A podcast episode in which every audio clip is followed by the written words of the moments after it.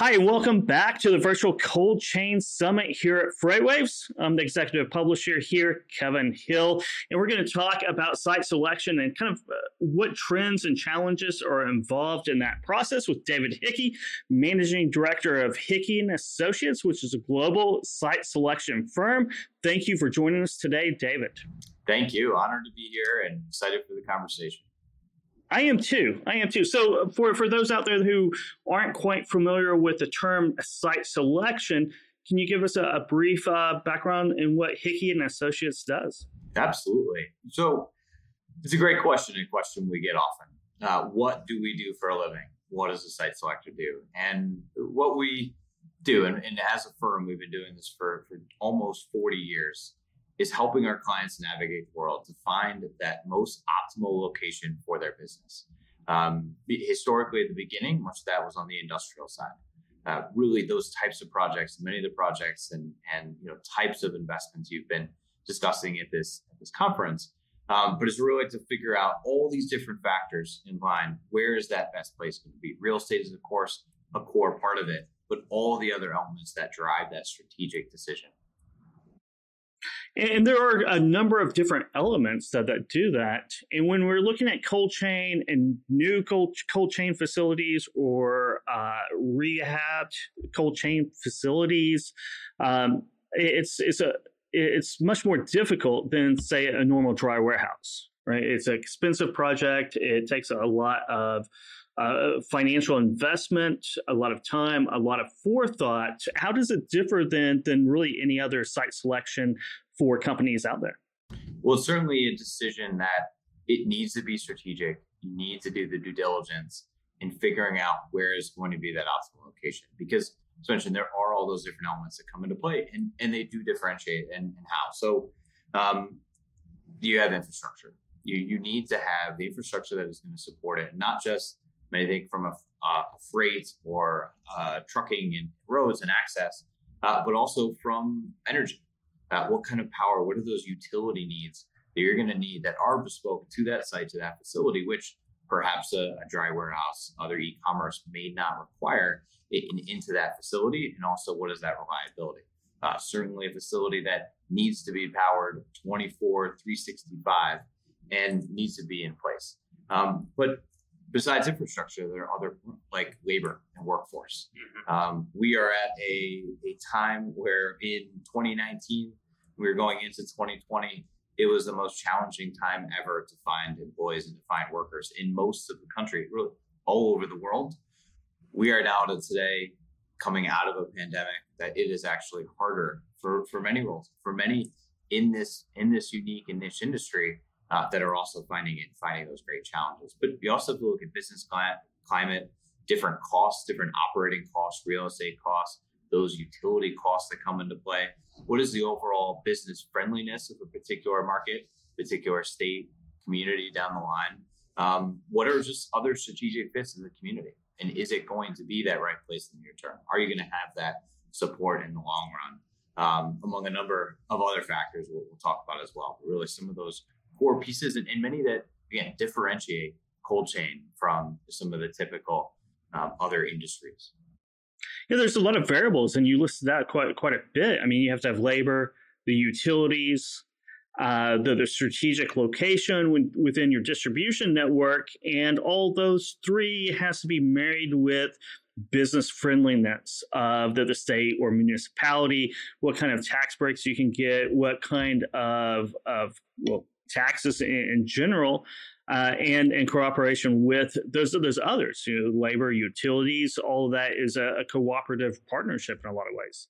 Yeah, absolutely, and and you hit a uh, right on the head too of one of those core elements that we didn't I didn't even mention, and that is the overall supply chain. You know, making it really as a given that the logistical elements and, and the overall supply chain to be able to work because uh, a cold a cold facility needs to be have to you know you're in you're out your customers uh, your your sources all need to be in place and need to work well but when we're talking about site selection you know, that is again of the factors that are important to make sure in every project is going to be weighted it's going to be looked at differently those core criteria might be different what those drivers are um, but when we talk about the community and people itself we do projects over 400 projects a year. And many of those will come down and do all the different math and the science and, and different models to help prove out what that is. And, and it'll come down to maybe three locations, three communities will be very close to one another. And we ask, you know, what is it that, what put it over the edge? And many times it is just how that company felt within that community. And it's, it's, of course, the incentives and some tax credits and, and property tax payments and things like that, utility rate riders, all along are, are incredibly important and important to the to the business and, and, to the financial modeling and to be able to make it work. But it's also about knowing that that support is going to be there um, when there is an issue, when the power does go out briefly, or you know maybe there's a, curb cutout that's going to be required in the future, or a, a right of way that needs to be um, uh, installed in in the next two to three years. Knowing that you're going to have that community support later down the line is incredibly vital and important to success of any facility, especially in the cold side. It definitely is. What, what kind of changes are you seeing right now when it comes to site selection? And let's let's just have two variables at this point, eh, fitting within the, the strategic network that has been changing since the pandemic with the rise of e-commerce and migration patterns as well, and municipalities or, or states or, or local governments and their their friendliness. Are, are, those coinciding together, or those creating? Uh, a more riskier environment. Yeah, it's so uh, major trends when we look at site selection overall, and especially in the logistics, supply chain, and, well into the cold side.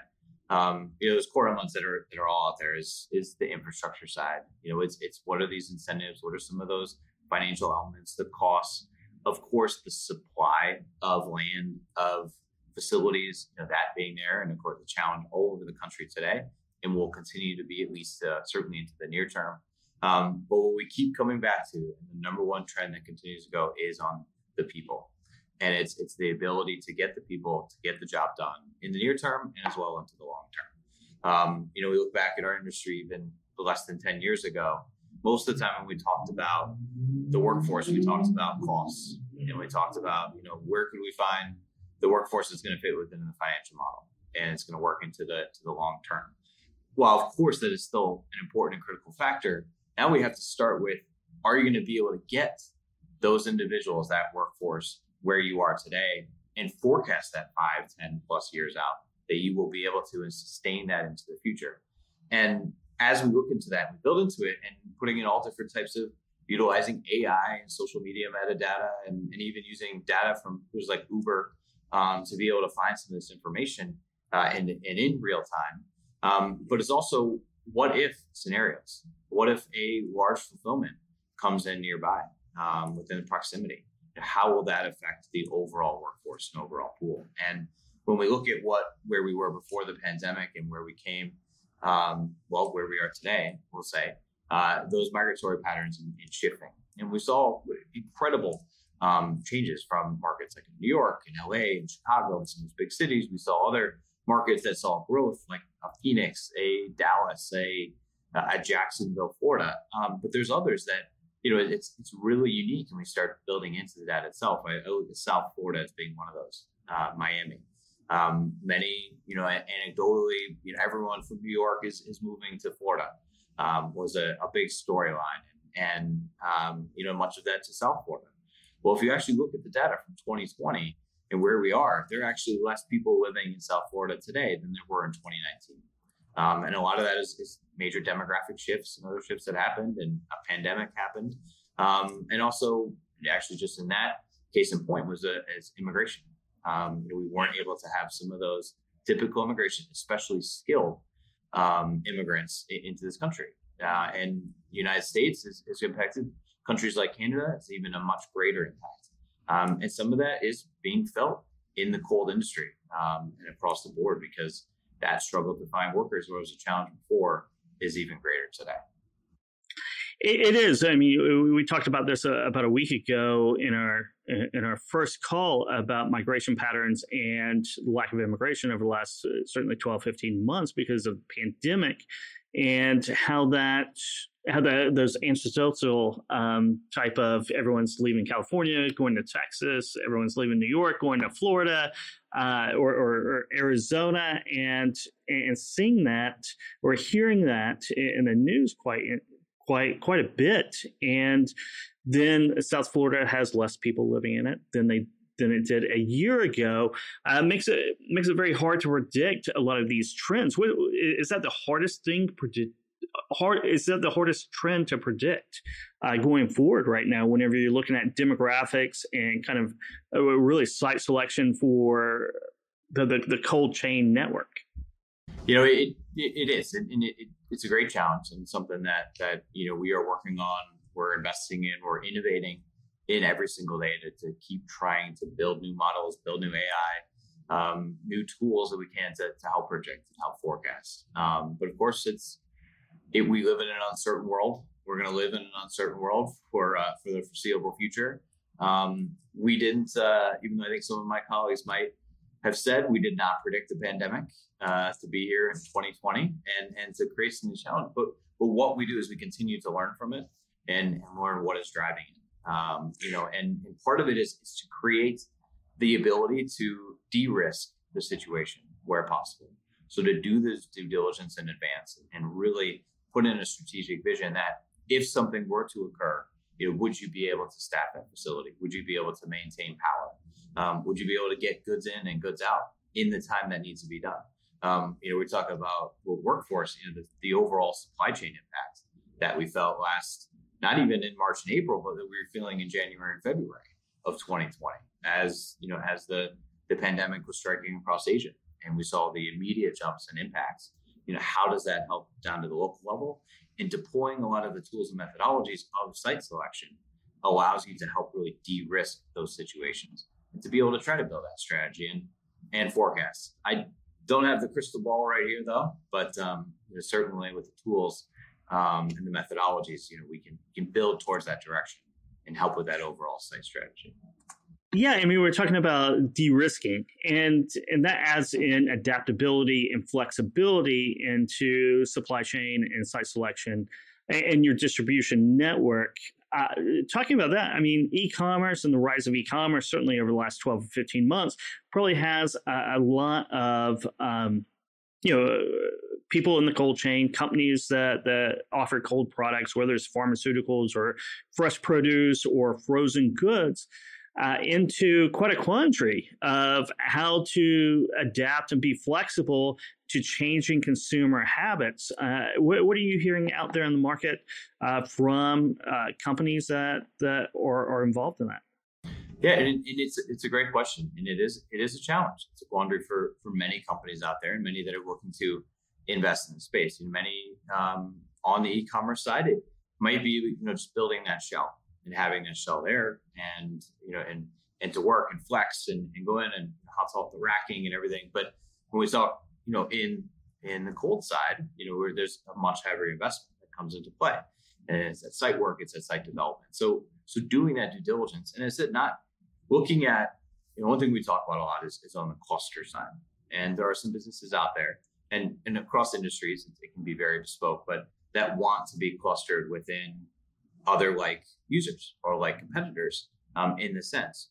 Let's go back to the workforce element. So um, that is not always a good thing because you are there in a place where you know a market could be saturated. Um, if you look at a map, just overall e-commerce, of course, as cold chain being a part of it, uh, but you look at a map of Atlanta. In fact, you can just look at Atlanta from a satellite view and you can see where those concentrated areas are. So then what we do is we overlay where are the workers and you know, where do the workers live today? What are those commute tolerances? What is that opportunity for them to travel? And you know, what is that competitive base going to be on a wage front, on a reliability, attrition, productivity, all those different factors into play? And where is that location going to be? And um, to be able to mark it out. And it's pretty incredible to see. And, and then again, that de-risking side of it. So as they're looking, um, you know, could they be in a place if it's already saturated? You know, what happens if a large user comes in, if a large fulfillment center um, comes into the mix, and and you know what is that going to mean, and what is that risk going to be, uh, and being able to build out, and whether that's um, you know certain redundancies, it's it's getting far enough out from a particular market where maybe you're not um, competing as to be an employer of choice, um, but to be able to get the access. But it comes back to the migratory pattern and this demo- demographics and all those different factors as well. So, to sum up the conversation for site selection, David, can we assume it's not as easy as just drawing an X on the map and plowing through it? It is definitely more challenging. Uh, there's more data, more insights, and, more strategy go into it. But it is something that is attainable. It's something that that can be done. It's a proven process. Um, you know, there's there is an industry out there, and many of my peers have been doing this again for decades and learning through it. And, and as more technology and as we innovate and, and we develop, um, but it is, and, and we see it, you know, a critical piece to make sure and make certain that that investment is is not only going to be successful in the near term, but in the long term as well. Thank you so much for your time, David. Uh, it was a pleasure speaking with you. I, I could speak, I, I, could talk to you for another half an hour or an hour uh, about this topic. Uh, but, but I encourage our audience to reach out uh, to David directly and learn more uh, about site selection. And with that, let's toss it over to our next fireside chat. Great. Thank you.